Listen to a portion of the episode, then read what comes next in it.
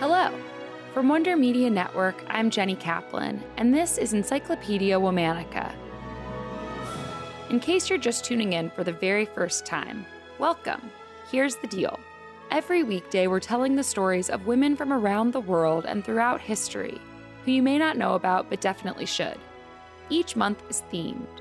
To start off season two, this month we're talking about leading ladies, women who dazzled on and off the small and large screens with their dramatic and or comedic skills. Today we're talking about the most famous stage actress of the 19th century and the first international stage star. Her unusual persona divided critics and captured the adoration of fans around the world. Let's talk about Sarah Bernhardt.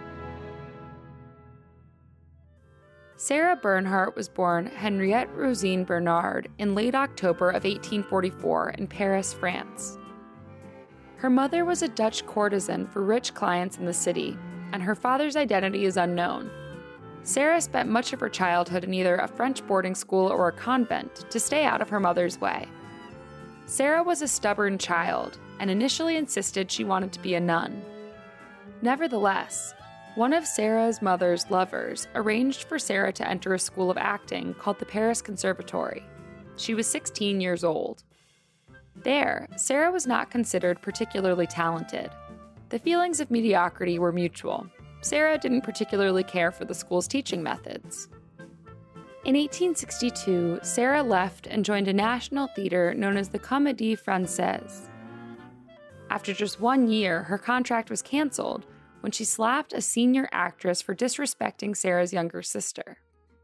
Sarah found roles in another theater company for a while, including one as a Russian princess, before taking a break from acting. While away, she had the first of what would be many love affairs over the course of her life. This one was with Henri, Prince de Ligne. Sarah gave birth to her only child soon after. Throughout her life, Sarah would be linked to many famous men. By 1866, Sarah had returned to acting and was performing at the Odeon Theater. This time, she captured the public's adoration and the attention of critics. Her roles included minstrel Zanetto in the play Le Passant. While performing that role, Napoleon III came to see Sarah in action. Critics felt mixed about Sarah.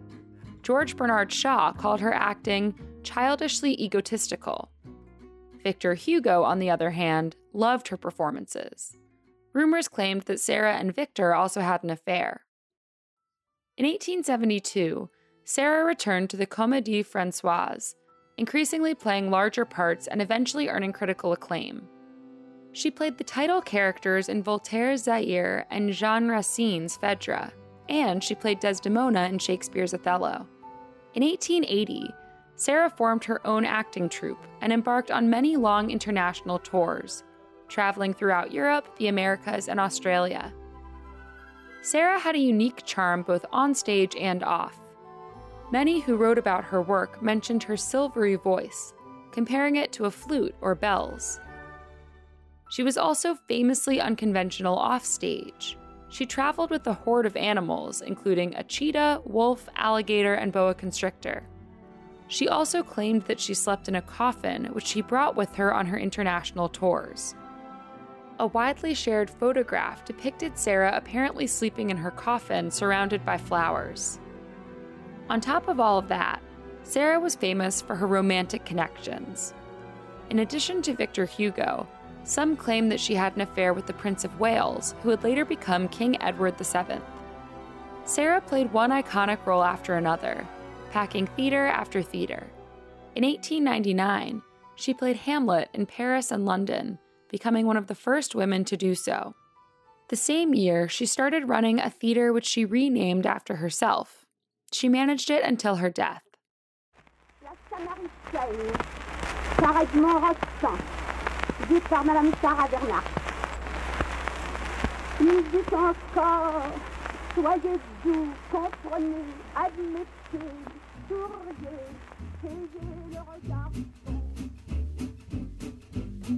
In 1905, Sarah injured her knee jumping off a parapet during a scene. A decade later, that leg had to be amputated due to gangrene. Sarah didn't let that stop her career. She continued her international tours and took roles she could play while sitting. Some playwrights wrote new roles specifically for Sarah.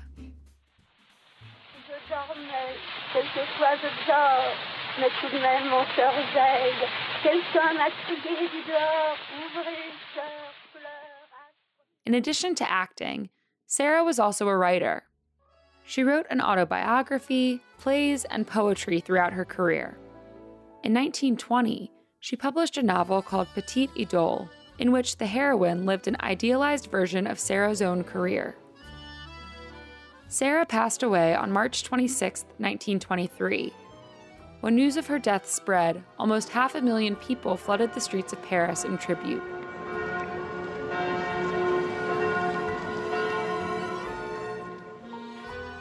All month, we're talking about leading ladies. For more on why we're doing what we're doing, check out our Encyclopedia Womannica newsletter, Womannica Weekly. You can also follow us on Facebook and Instagram at Encyclopedia Womannica. And you can follow me directly on Twitter at Jenny M. Kaplan. Special thanks to Liz Kaplan, my favorite sister and co creator. Talk to you tomorrow.